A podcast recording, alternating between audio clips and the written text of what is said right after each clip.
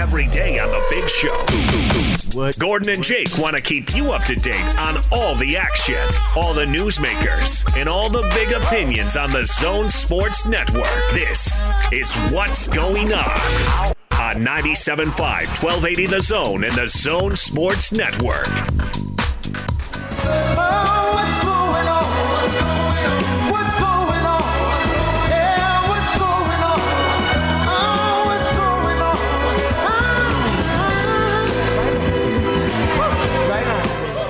Big Show, Gordon Monson, Jake Scott, 97.5 and 1280 The Zone. Want to remind you about our friends at Syringa Networks, home to complete business telecom, telecom, excuse me, and IT solutions backed by an industry-leading SLA that guarantees the uptime your business needs.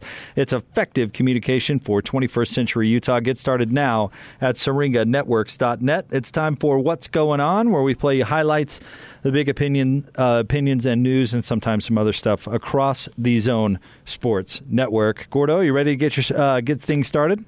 Let's do it. All right, let's start with Hans and Scotty talking about uh, Poison Gate. You know, I had a thought uh, in this whole thing, and that was how exactly do you go about poisoning a pizza? Just enough that it makes them really sick. Yes. But not too much to kill them. I mean, you can't like go buy a bottle of E. coli somewhere. Like, what? What do you do? That's that. That's exactly what I'm thinking. Like, d- d- you can't open up a, an expanded can of olives that have botulism and only put four or five olives on it because we don't want to make we don't want to kill him. We don't want to kill him, but we just want to make him sick. You're gonna have to have a scientist in a pizza in some pizza place saying, "No, that's a little bit too much arsenic. We need to slim it back just a little bit." Like, h- how do you poison a guy to the point where all he's doing is puking? If it's an intentional poisoning, And and and here's the thing: like, if you uh, like, if you get a little bit of lead time. You know, maybe you can know, like, hey, Michael Jordan's going to be ordering a pizza two days from now. Let's le- let the uh, let's leave the marinara sauce and the cheese out overnight for the la- for the next two nights. But here, you got you get an order, and all of a sudden you get a, a pizza place like, oh, we got an order to Michael Jordan's room. We got to make him sick. Ready go because we got to have it there in 30 minutes or less, or it's free. You're not getting the right kind Like- of sick on that pizza. Oh, but maybe they have a, a box that's for that says poison on it. Yeah. Maybe you got a set uh, box that- in there for that for for that certain people. Yeah, Come on, people know it. Like everybody's like, we got to find this pizza. All these national people are like, we got to find this pizza. It doesn't exist. That's why it's never been named. It would have been named. oh, absolutely. I mean, let's be honest here. Gordon Hayward's wife threw a place under the bus just like that. Yeah, I was gonna say, and you- she you- and they played for the Jazz. You dig enough, and you're going to find the place that poisoned Hayward. Jor- Michael Jordan is the most vindictive, uh, petty individual on the planet. If a pizza place made him sick, he would have sat in a press conference and said, Joe Schmuckatelli pies made me sick. And it- that is why I'm sick. And if it was a franchise, the whole franchise would have oh, gone you would have burned it to the ground and owned it. There's just no way. I don't understand why they would decide to go with the I was sick off pizza. So now uh, it, it- the the flu shoes are those now the pizza shoes? Yeah, I guess so. Do those shoes? Those shoes probably become more valuable. I bet those shoes would go for nearly a half million You dollars. should have stuck with the flu, man. Flu was far more believable. He got a hundred thousand dollars off of them, Yeah. but there'd be five hundred. Flu is more believable, but the Vegas one is the one I believe the most. Yeah, I mean that that thing's been floating around for forever. basically jumped on a flight, hit Vegas, was back that night or something. Yeah. I, I've heard a couple of different renditions of it, but there's just no way that well, unless unless it was truly, it, it would not have been an intentional poisoning. Poisoning. It could have been an unintentional food poisoning, but then you know you talk about length of food poisoning to set in and, and just how bad it can get. It, it does not feel like it was food poisoning to me. No. I'm not. I was I was dying laughing when I watched that last night. I'm like, you got to be kidding me! Well, really? they did it all serious too. Oh, I know. I was like, when I saw that pizza, I'm like, Michael, I've got a bad feeling about this. Shut up. but here, go ahead and eat it. But yeah, go ahead and eat Go it. Go ahead. You're responsible for all things related to Michael Jordan's health, but you got a pizza that you don't feel good about. You're like, okay, but Michael, tear through that thing. Go ahead. Stop it. So, it, Bravo, Hanson's- this, bravo, man! Those guys, they nailed it. Uh, I would buy the uh, I would buy the poisoning before the Vegas one. Uh, yeah, there was no mention of that, was there? No mention of what? Scotty and Hans talked about it. A, a trip to Vegas. No, I mean during the doc, during the, the episode. Right, right. I, I don't think that that was the case. I, I think it was. Uh, uh, I I think hmm, there there could have been a different story behind it, but I'd buy the poisoning before the Vegas one. I, I don't know. I, I, I okay. There, there, I can't definitively say that there was no food poisoning. Food poisoning happens sometimes, but not the way that they constructed it in this thing. Hey, what? Whoa, what's going on with me? Oh, William, what's going on is that you just drank a cup of poison. I mean, hey, and by the way, as far as figuring out how they would poison Michael Jordan, hey, uh, this is why I don't send food back. I'm just assuming that a, a chef that is, uh, you know, worth his salt certainly would be aware of what could poison a customer and what doesn't, right? I mean, I'm not saying it doesn't happen sometimes, but these guys made it sound like it was intentional and that there was a whole crew of guys that went to deliver the pizza to watch Michael Jordan drop dead on the on the uh, on the hotel room floor. He just drank a cup of poison. I mean, come on. I, you know, it's so funny because yesterday I happened to be watching Bonanza reruns on one of those TV shows, one of those TV channels that plays old old shows, and I was watching Bonanza. I haven't watched an episode of Bonanza in probably 30 years. And I'm watching this episode of Bonanza, and it's Hoss and some scout who are helping the uh, cavalry get across the salt flats of all places. The freaking salt flats. And they and the, the guide has to get them across, and he has to take them to the uh, to, to the water holes. And there's a bad guy who's out in front of him poisoning the water holes. And he just slushes in a little poison, you know. And when the guy finally, one of the one of the cavalry guys says to Hoss, uh, I, I, I gotta have some water. And she, he jumps into the water hole, and he didn't jump into. He jumps into his, he sticks his face in it, and like two You seconds later, a cup of poison. two seconds later, he's dead. I mean, literally within five seconds, the guy is dead as a doornail. And then I'm watching the Jordan thing, and uh, there you know, and it just, I, I'm just thinking to myself, I agree with Hans and Scotty. Who who came up with this idea, and how did they know just the right thing to put in there so that Jordan uh, he could still play, and he could still be made out to be a freaking superhero, but it it didn't uh, affect him in the next game. I think they were Uh, aiming what's- for not being able to play, would be my guess. I, I just, I don't know. Uh, You the just drank thing- a cup of poison. And then the way it was presented in the in the in the show was like, oh yeah, I mean, five guys showed up, you know, and uh, you know, and, and and I told Jordan not to eat the pizza. Well, I mean, if you're in charge of that, then you're probably suspicious of everything Jordan ever eats, right? I think Austin, you and I should try and poison Gordon somehow and see if it works. Just in Well, case. Just to, I'm not like- going to belittle food poisoning. I mean, it, it does happen sometimes, and it does. Austin, have you been? Have you had a victim of food Oh, yeah. poisoning before? Yes, yes, I mean, yes. it's no fun. It's no fun. But but to to act as though this was all done intentionally, I I I, I just have a hard time believing that. I don't buy the Vegas thing because I think it would have been news, just like him going to Atlantic City during the Eastern Conference Finals was news. Somebody's going to notice Michael Jordan down there the night before. Plus, I, I think if you're getting Jordan ready for what was it, Game Five of the NBA Finals, you'd find some methods to help him get over a hangover pretty quick. Eh. Yeah, I, I think I I don't not sure I believe either one of those stories. I don't know if I, I don't either. I, I honestly, and I, I think it's funny to think of a fan physically poisoning a player because it's just so unbelievably ridiculous. Yeah, that you I, that almost see that- him. He's wearing dark t- tails, and he's got a, a, a, pencil thin mustache, and he's rubbing it with wax, and yeah, it like just it makes me laugh. just- There, there's more to the story. I don't I don't know if the pizza poisoned him or if something else, but I'm not I'm not buying the Vegas thing. And uh, I don't know. Jordan himself said it wasn't the flu. That's the easiest story to go with, right? He could just back it up, say, "Yeah, I had the flu." But instead, he's Whatever he throwing out this he- this poisoning. Whatever he had, he sure he sure recovered from it relatively quickly. Well, sure did. Well, But yeah, it- I mean- but the way it was presented, he was like a. I, I, I was really waiting for the uh, the fife and drum, and you know the bandage across the head, and uh, the, some sort of hero's tribute. Uh, I mean, he looked he he did look dogged. I will say this: Uh, it, something definitely looked wrong with him. Uh, but but the whole Yeah, idea salmonella will do that to you. Somebody was concocting on purpose some way to get Michael Jordan. Is How amazing. did they? How did they even know that it was Michael Jordan that was going to eat the pizza? Who knows? They Good- didn't. Good sleuthing. The one time in his entire career, Jordan just visas the thing on his own visa. It says, "This is Michael Jordan. I'm at room 1201 in the And I'm the Marriott. only- don't don't the bother only- to knock. I'll leave the door open. Bring bring. And Uh, I'm the only one who's going to eat this thing. Nobody And else. throw is some anchovies on there, will you? Yeah.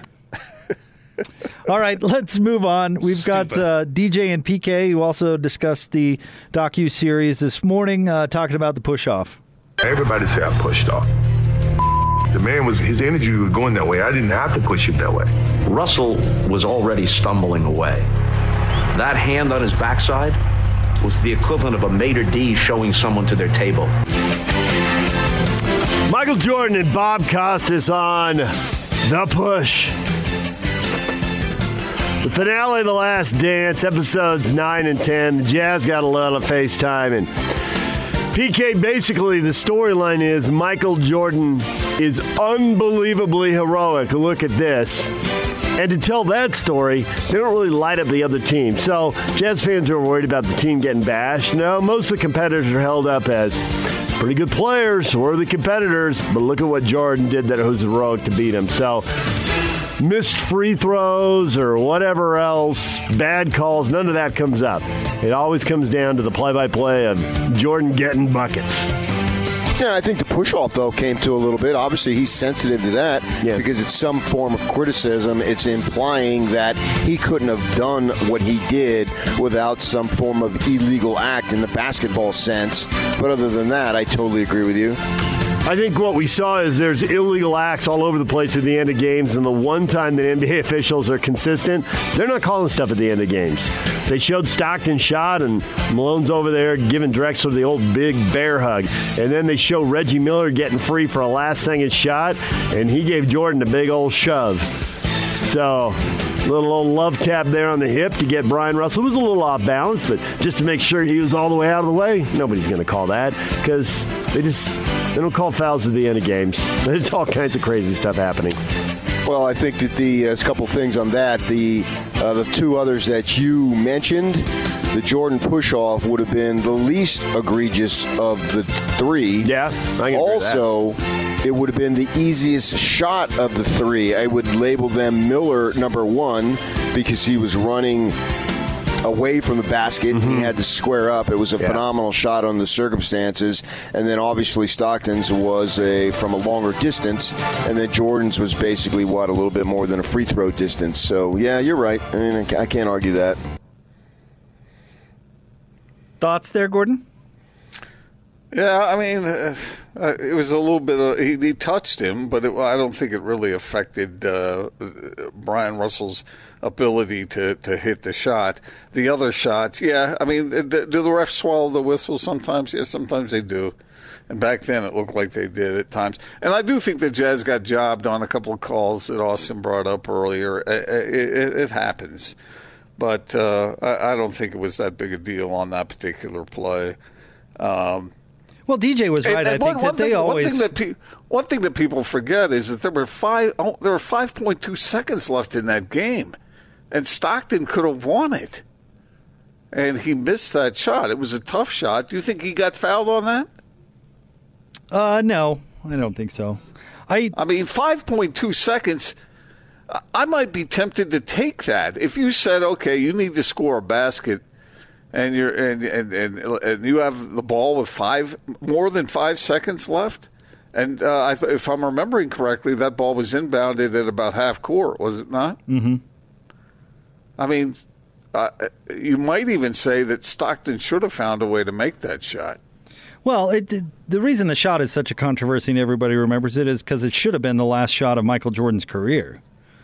And that was this big iconic moment that was birthed out of the hype that is Michael Jordan. I mean, it was obviously a huge moment in the Jazz final finals appearance. There's no doubt that it was huge, but the fact that it was it was Michael's last shot made it iconic, iconic, and it's still iconic because it was his last shot as a Bull. Uh, you know, I love it how the the docu series just uh, failed to mention his uh, flat comeback as a Washington Wizard, which was you know nothing spectacular, and his failures as an NBA owner, which are uh, you know ongoing. So uh, curious that they didn't mention that, but I mean the shot it it it put the exclamation point on his career. It was it. It was it was him going off into the sun, which is pretty amazing, but you know painful for Jazz fans. I think that's the reason that the such a big deal is made of it. Do you uh, I'll go along with Bob Costas that that was the greatest 41 seconds of uh, play you've ever seen out of a out of a player? I don't really like grandiose statements like that because, frankly, I don't rely on my own memory that much. You know, what am I forgetting? But I mean, it's pretty incredible. It was for him to score, and the Jazz defense on that play was horrible. By the way, when Jordan scored and cut it to one. But then the Jazz at the offensive end, like we were talking about, they did exactly what they wanted to do. They got the the ball to their main man on the low block, and Karl didn't see Jordan coming, and Jordan steals it, and then goes down and he hits a shot. That that, that I mean, that was that's storybook stuff for Michael Jordan. I mean, but he, it's hard to argue that he didn't deserve it, considering he he planned that thing. You could see that he did that on purpose, and and Karl was clueless about that, and he got the ball taken away from. You give me the Jazz with a one point lead, and Karl Malone with the ball with 18 seconds to go, and on the low block. Uh, I think I like the Jazz's chances a whole lot in that situation. The only way the Jazz lose is through greatness.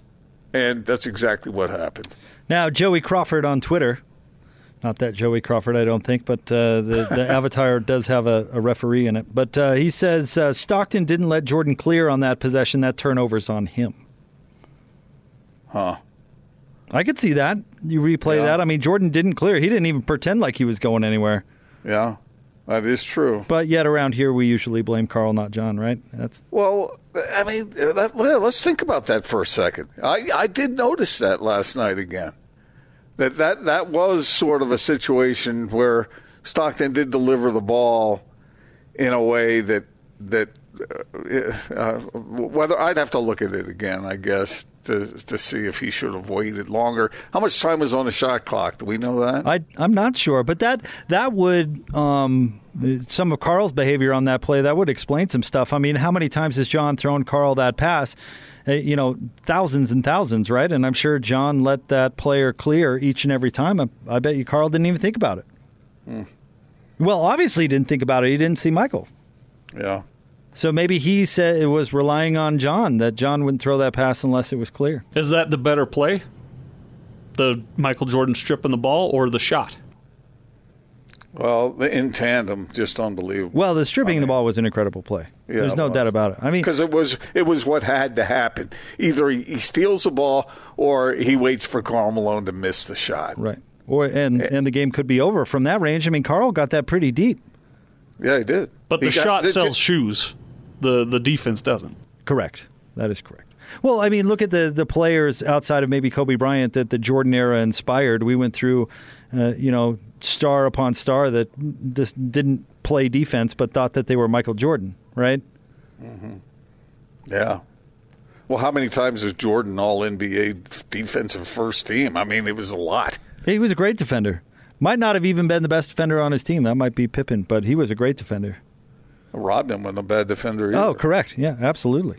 That was a great Uh, defensive team, that Bulls team. Uh, okay, so you have that. You have all that happen. Let's go back to the 5.2 seconds left. The ball inbounded, uh, and and and uh, Stockton had a chance to win the game. Uh, man, that would have that would have eclipsed his shot probably against Houston. Oh yeah, certainly would have. Well, it depends. Uh, maybe if they went ano- off there was another game left. Yeah, if they I went mean, on to lose, then maybe not. If if Jordan had gotten the ball with 5.2 seconds left, do the Bulls win? If I if I were to create that scenario in reverse, the Jazz are up uh, one, and uh, they give the ball to uh, Michael Jordan with 5.2 seconds left. Do you think the Bulls win? I don't know because Michael made a lot of those shots, but he also missed some. And strangely, we didn't see any of those in this documentary. What a He surprise! He misses some, but he doesn't seem to miss them a whole lot in in huge scenarios. Well, we'd have to go back and pick apart his entire career. I remember once seeing a quote from Michael Jordan. He said, "I've I've missed like 750 game-winning shots or something." He was uh, must have been in a moment. Of Didn't he miss a game winner in that series? Or am I not remembering that correctly? I'm not 100 percent sure.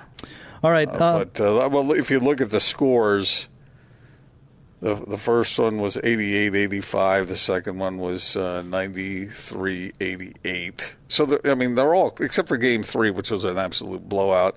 The Jazz lost Game Four, 86-82.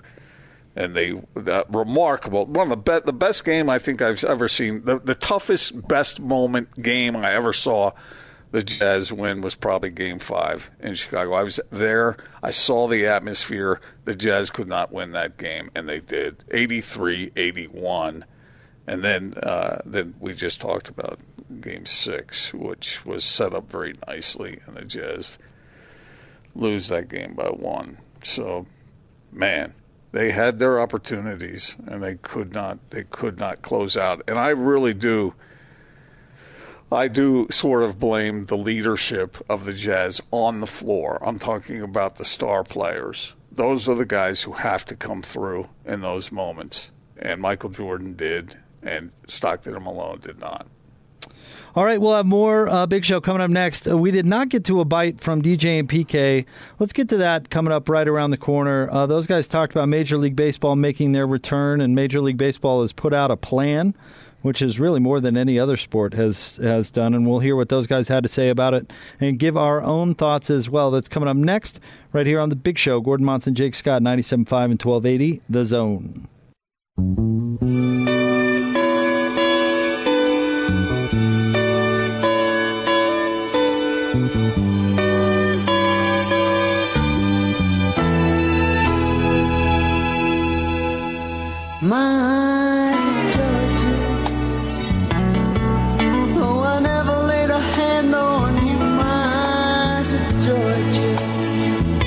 Big Show, Gordon Monson, Jake Scott, 97.5 and 1280 The Zone.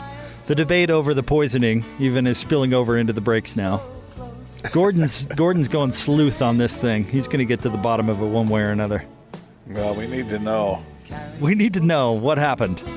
Uh, let's uh, let's switch gears a little bit. We didn't get to this clip in what's going on, Gordon, but uh, I think it's a worthwhile discussion. Major League Baseball so far has been the most, uh, uh, I guess, has the the most thorough plan out on their return and what exactly they're going to do. How many how many pages was it, Austin? Sixty three or five in there somewhere. Uh, basically laying out the protocol and what they're going to do and how they're going going to operate. Mostly what you cannot do. Yeah. Right. No sunflower seeds anymore. No chewing tobacco. No spitting. No spitting. Spitting in baseball is No gone. spitting, no licking your fingers, no using your face as part of the signs from third base to home or anywhere else. What about uh, loading the ball up with sunscreen? That's still good. That's still Is that- advised, actually. That's yeah. still a Mhm. thing, right? Where they have Well, uh, sandpaper in the pocket, that's allowed. Little jalapeno in your nostril. Just put Get with that the snot umps are, going. if the umps are watching me Oh. close. They did also. It also said the the base the fielders are encouraged to stay away from the base runners, which advantage base runners. Yeah, I don't know how that one's going to go. I'd tag you out, but hey, I can't. I don't know. That's you know the that's rules. that's one of the funnier scenes in the Naked Gun, right? When he goes up to the mound and the guy's got like a power sander under his hat or whatever. pretty, pretty hilarious. And he gives them all back to the guy and says, "All right, play ball." hilarious. All right. Well, David and Pat, we're talking about it this morning. Let's listen in. Major League Baseball uh, owners, the commissioner's office put together a presentation for the union, and it said that the prorated salaries would contribute to an average loss of $640,000 for each game over an 82 game season in empty ballparks. Yeah. So, so they basically, the players feel, feel like they already took a big hit because they cut their salaries in half because half the games have gone away. But the owners are saying, yeah, these other games, these other 80, 82 games, whatever it is they end up playing, aren't going to be as valuable as they originally were because we're not going to have people at the games, tickets, parking, concessions, merchandising, all going to take a hit. And the players balking at the second round, I think they'll do it. I think they're just probably negotiating over how big a hit they're going to take. What what percentage of the TV and radio contracts worth? Because that's what they're playing for now. That's where they're going to make their money.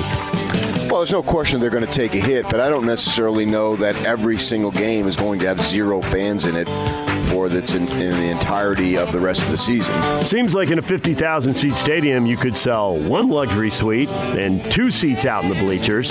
So then the question is, well, could you sell two seats in left field and two in right field? And then two behind first base and two behind third base. And really, you could do four luxury suites and space. I mean, so you're again, you're negotiating like what's the tipping point? What's the balance? Right, I really think at that point there'd be tremendous pressure on you to participate in the wave because they could literally see, hey, wait a second, you didn't do it. You did not stand up. we know who you are, and you are a party pooper.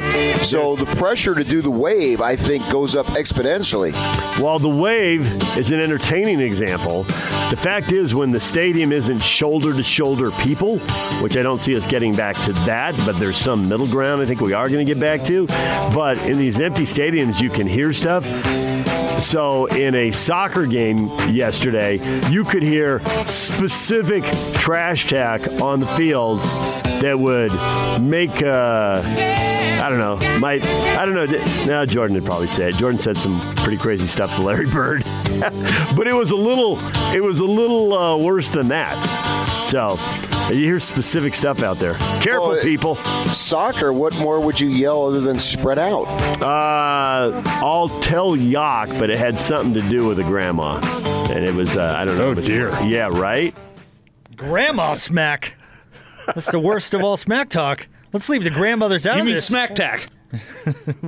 They- or, you know, there's little off limits when it comes to, to smack talk. I realize the your mama jokes are, are big, but the, let's leave the let's leave the grandmothers out of this. What do the grandmas do?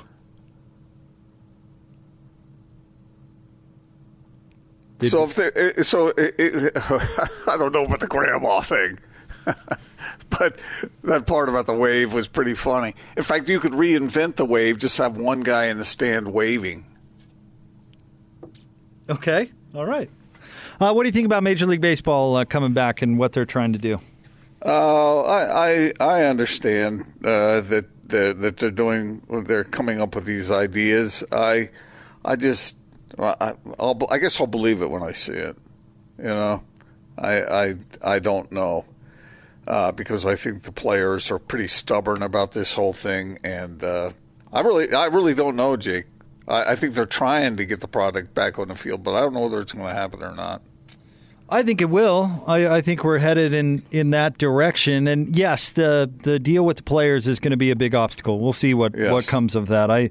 What do you I- think of it? Do you think that's fair? What they're saying that you split it fifty because you're only having half the games, but then you're going to split it some more. You're going to cut some more out because of the because of the fan situation. Yeah, it's easy to say for me to say it's fair, but I mean, if I came at it from a different perspective, I mean, the, the, the players don't want to set a precedent, and I certainly get that. Now, these are trying times, so mm-hmm. you know, we we all, as we've talked about so much, we've all got to be a little bit flexible. But what I appreciate from what what Major League Baseball is doing is. It, we're going to have to do this with all sports. We're going to have to formulate a plan and policies, and you know whether you think uh, the 67 pages of stuff Major League Baseball sent down is useful or not. But there, there's going to have to be this framework for all sports, and I'd like that at least Major League Baseball is is proceeding with a plan, and and the I guess this is. En- Encouraging, maybe. Uh, what stands in the way of Major League Baseball returning isn't necessarily COVID 19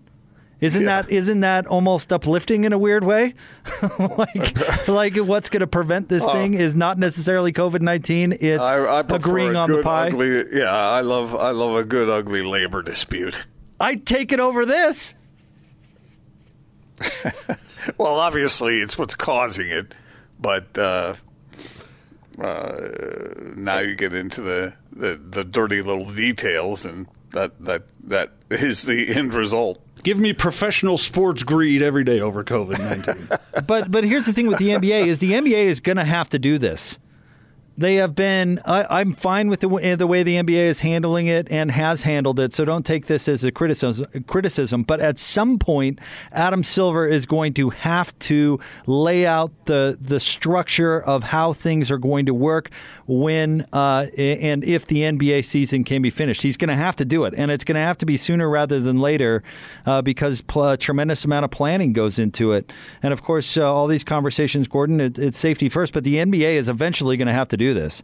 And you hope that they don't have the labor issues that Major League Baseball is having, which I don't think they will. But at some point, and and we even thought this could be two weeks ago, right, Gordon, when they they had the conference call with the players. But at some point, they're going to have to say, this is when camps can open. This is what we're going to do. This is where we're going to play. I mean, I was thinking about uh, Boler today because we're having Boler on at the top of the five o'clock hour. If they're going to try and finish out the regular season so the regional networks can air you know 70 games so that the teams can get their money does that mean that we get some sort of nba tv feed or are Boler and Harpring going to be there you know like these these details have to be laid out at some point in the near future for the nba Yes, and how what will that look like? How will the what reception of that be? I mean, we we talked all last week about whether the players really wanted to get back and play, and we got some indications that they do, but do they really under these circumstances? Uh, that that, is yet to for us to see. Well, And according to Chris Paul, they're all on board. I, I don't think we've seen anything official, but but you brought this up last week. I mean, how can you really make it official if you don't know what you're agreeing to? that's, that's a good point. And I maybe some players are, are not concerned at all, and some players are really concerned. We we heard on this station last uh, last week, Joe Ingles hasn't returned to work out yet and didn't sound real comfortable. Georges Niang been working out a ton. So I mean, we, we, we see that, but if, if Joe Ingles, for example, and we're just using him uh, as a as a hypothetical for a second, I, I would imagine before Joe Ingles re- agrees to return to play, he's got to know what he's agreeing to. Yeah, yeah, it's got to be laid out. And in some ways, I like the fact that the NBA has has taken its time to get to that point because they they're trying to be as certain as one can be under these circumstances before they lay out the plan. Well, and I, I think that's that's wisdom. I I don't even know if a plan should be laid out. I still don't know that. So I, I get it, and I and I actually admire it because I think anybody who's trying to jump to that so quickly, and that's why so many people with college football who are ha- taking this attitude, but that, that gummit, this is going to happen. I, I don't know. I, I don't know whether that's the right attitude. Uh, Um, well, I think at some point you've got to have that attitude. I mean, I hear what you're saying, and I don't necessarily disagree with you, but you've got to proceed at some point. Because think about this: that if if you're going to delay the start of next year till December, which is kind of what we've heard batted about, right? And and push back next year's season. Well, you've got to finish this year's season by September, right? At the latest.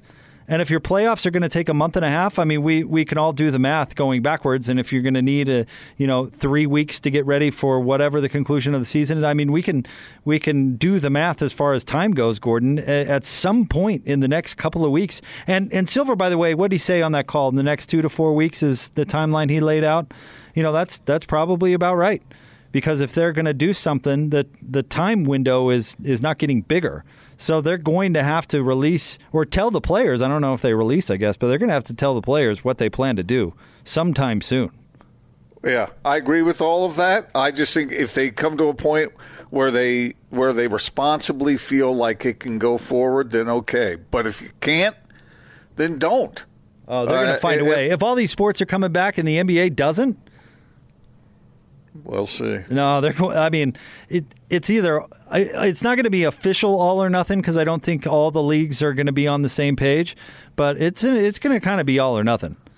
But then I get back to the okay. What if there's an uptick? What if you have numerous players getting sick? What what what what's going to happen then? Uh, It's that, that's why I think they are as it is wise of them to wait to the last minute before they come to a conclusion. Because getting to that conclusion too quickly and then having it backfire will be worse than if you never went back at all, in my opinion. Well, Silver talked about that a little bit, right? They're going to do what the UFC did. Uh, they're going to pull the players off the line, test everybody they had contact with, and isolate those that need isolating. But then you get back to the whole idea of what are you going to test everybody and how many times are you going to have to test them? I've seen estimates in Major League Baseball they're going to have to test like thousands and thousands and thousands of times. And that's what we if want to see, right? Where's your plan? But, but, yeah, as long as there's enough tests for the people out there who are actually having symptoms and are sick, and all of that is available to everybody who needs it. Well, it's not uh, that standard isn't going to be met by the time they have to start these seasons. But everybody, well, then, then it's a bad look. everybody seems to be okay with it. And the the loophole they're using is like what the Magic said about how they're testing everybody that's coming back to their facility. They're doing it because there are enough tests out there for frontline workers and people that really need it. And so, Are there though? Uh, I'm not sure that that's been fully established. It depends on your community. I mean, I told you uh, my my grandmother back in Virginia, and there her county's uh, become kind of a hotspot. They they tested asymptomatic people, so it is Well, happening. it's happening here. I've got a buddy that uh, went into the Test Utah thing and got te- tested asymptomatically. So, uh, I mean, it's that threshold, and they're being really sensitive to it. But it has to be prevalent. It has to be uh, for for rank and file citizens of the U.S. of A. Well, it's prevalent. It's pretty prevalent now. I'm not saying it's to that level because it's it's not. But I mean, if people want to get tested, they probably can. I mean, they all they're all but telling you to fabricate symptoms now. I'm not encouraging people to do that, but they can't give the all green light. But they, if you watch those press conferences, they're essentially saying like, you know, Have you blinked more than twice in a minute? Then you probably Come on ought to in, get yeah. tested. Yeah. I, I, I really think that these are serious, serious questions that need to be truly looked at by the experts, by the medical experts, before you just start making financial decisions uh, without that input. Uh, I, I think it's that important because if it if there is a second wave, if there are complications that come up, what are you going to do? What are you going to do if a player gets sick? Then you're going to quarantine that player. But what about all the players that have been exposed to that player? What about their families? What uh, you know? How? How? What about all the support staff in place? You're gonna have you're gonna have to test everybody. But uh, I mean, I, I get where you're coming from here. But Gordon, does it give you any sort of uh, optimism that uh, Gavin Newsom got on board with sports today? I mean, he's been amongst the most uh, restrictive, right, as far as governors go. Yeah, I mean, look, these I get. there is a political, there is a an economic uh, kind of pressure coming to bear here. I just, uh, I just think those who are are the medical experts should truly be listened to. And I hope they're being listened to, and and I understand that there's a cost. I understand that this is hurting people's lives. I get that, but man, if this thing comes back and uh, in a in a way that hit with the force that the first time round did, and people are dying because of it. I I I I just think that they need to be extremely careful with it. And I know there are people out there who disagree with that. They say, "Ah, the heck with it. Let's just get going." Uh, I, I mean, I can't get myself to be as cavalier as that when it comes to, to people's lives. Well, Major League Baseball laid out 67 pages worth of stuff, so Yeah. that's pretty thorough. But it wasn't 70, Jake. True. All right, coming up next, we have a Mountain America market update. Stay tuned. Uh, Chris Mannix at the top of the 4 o'clock hour. Boler at 5. It's the big show, 97.5 and 1280 of the zone. So put your hands together and please welcome. This is Utah's best sports radio. You're listening to The Big Show with Gordon Monson and Jake Scott. Presented by Mountain America Credit Union. Guiding you forward on 97.5 1280 The Zone and The Zone Sports Network.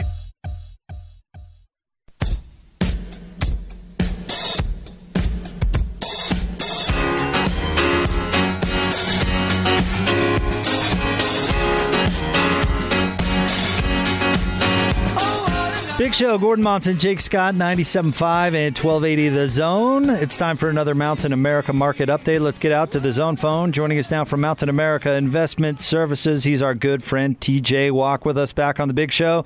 TJ, what's happening? How are you?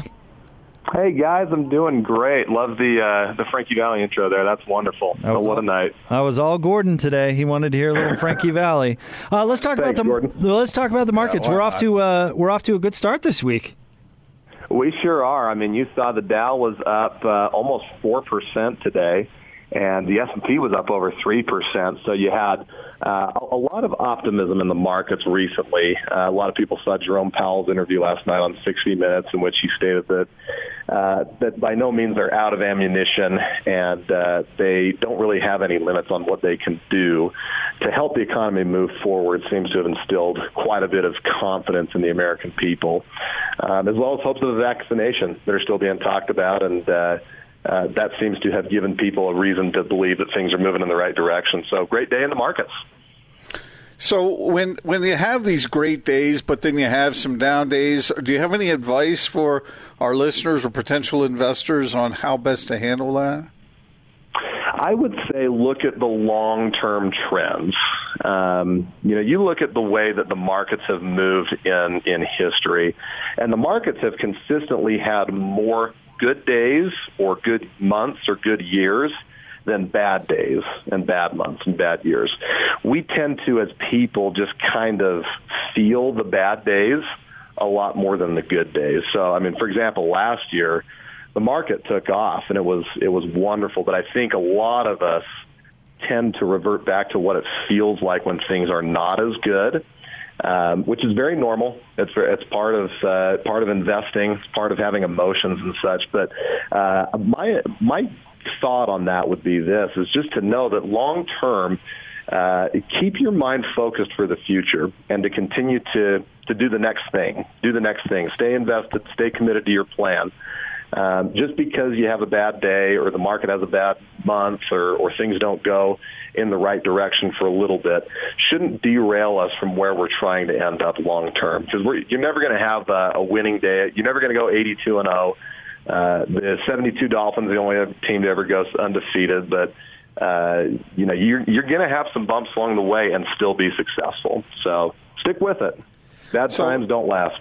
So when the uh, when the Dolphins when when the market uh, is going really strong, but it reaches a point where they have one down day, do the seventy two Dolphins get together for their champagne toast?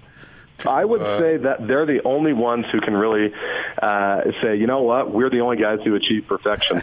and uh, you know the uh, the Don Shulas and the Larry Csonkas and and those guys, and big respect to them because that feat has still yet to be accomplished in any realm uh, on the professional level. So yeah, I'm sure they're they're down in Miami, all of them still having a, a toast. TJ, you're the best. Thank you very much for jumping on with us. Hey, thanks guys. We'll see you next week. There you go. Our friend TJ Walk from Mountain America Investment Services. And that is another Mountain America market update. The investment products sold through LPL Financial are not insured Mountain America Credit Union deposits and are not NCUA insured. These products are not obligations of the credit union and are not endorsed, recommended, or guaranteed by Mountain America or any government agency. The value of the investment may fluctuate. The return on the investment is not guaranteed, and loss of principal is possible. All right, we've got Chris Mannix joining the show. Coming up next, your NBA Daily Assist. Stay tuned, 97.5 and 1280 The Zone.